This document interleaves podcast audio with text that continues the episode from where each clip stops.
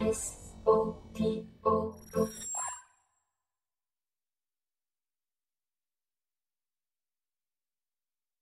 그녀의 걱정은 그대로 현실이 되었다.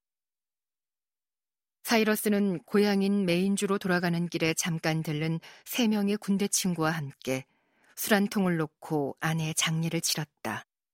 쓸쓸한 장례식이었다. 어린 애덤은 잠에서 깨자마자 큰 소리로 엉엉 울어댔다. 배가 고팠기 때문이었다.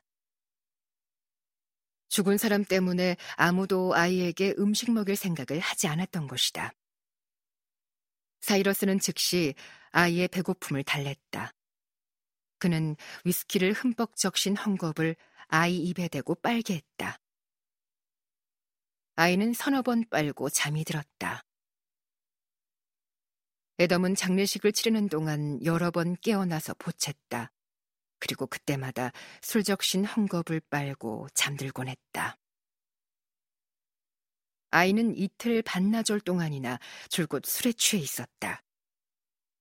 술이 자라는 아이의 두뇌에 어떤 영향을 미치는지는 잘 모르겠지만 어쨌거나 신진대사에는 큰 도움이 된 것 같았다. 애덤은 이틀 반나절 이후로 무쇠같이 튼튼해졌다. 사흘째 저녁 무렵 사이러스는 외출해서 염소 한 마리를 사왔다. 애덤은 날마다 염소젖을 개걸스럽게 먹고 토하기를 반복했다. 사이러스 역시 같은 증상을 되풀이했으므로 그 일을 대수롭지 않게 여겼다. 아내가 죽은 지 한 달도 안 되어 사이러스 트레스크는 이웃 농부의 17살 난 딸을 후처로 맞아들이기로 결심했다. 청혼은 신속하고도 실속 있게 진행되었다. 그의 의도는 고결하고도 합리적이었다. 그래서 그를 의심하는 사람은 아무도 없었다. 처녀의 아버지는 오히려 그의 청혼을 부추겼다. 그에게는 두 딸이 있었는데 큰딸 앨리스에게 사이러스는 첫 번째 구원자였다. 사이러스는 애덤을 돌보면서 가정을 꾸리고 요리를 해줄 여자가 필요했다. 한여를 둘 수도 있지만 그렇게 하면 돈이 너무 많이 들 터였다. 사이러스는 혈기왕성한 남자였다. 당연히 여자의 몸도 필요했다. 결혼을 하지 않으면 남자로서의 욕구를 해소하는데도 많은 돈이 들 터였다. 사이러스가 앨리스에게 청혼하고 두 사람이 결혼해서 앨리스가 임신하기까지는 채 2주도 걸리지 않았다. 그렇다고 이상하게 보는 사람도 없었다. 사이러스의 그런 행동은 성급하지도 이상하지도 않았다. 당신은 남자가 평생에 걸쳐 서너 명의 아내를 맡는 것이 당연한 일로 여겨지던 시절이었다.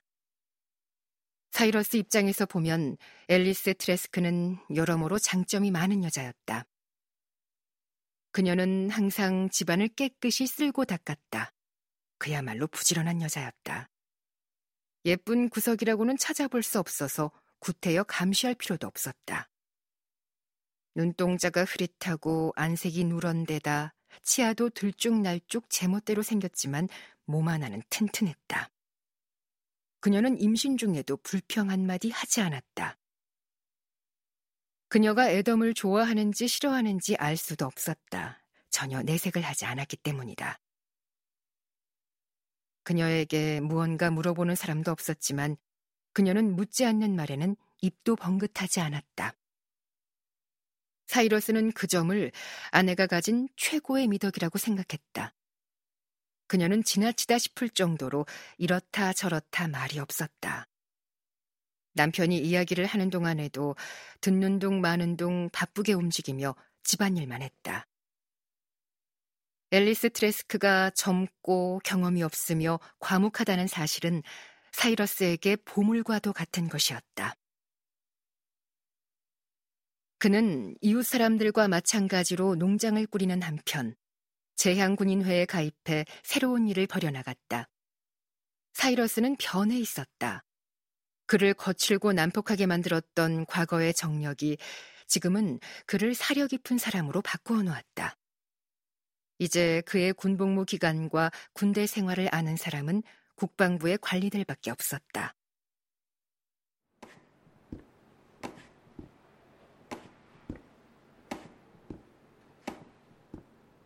그가 짚고 다니는 목발은 군복무 경력을 증명하는 물건이자 다시는 군대에 가지 않아도 된다는 징표였다.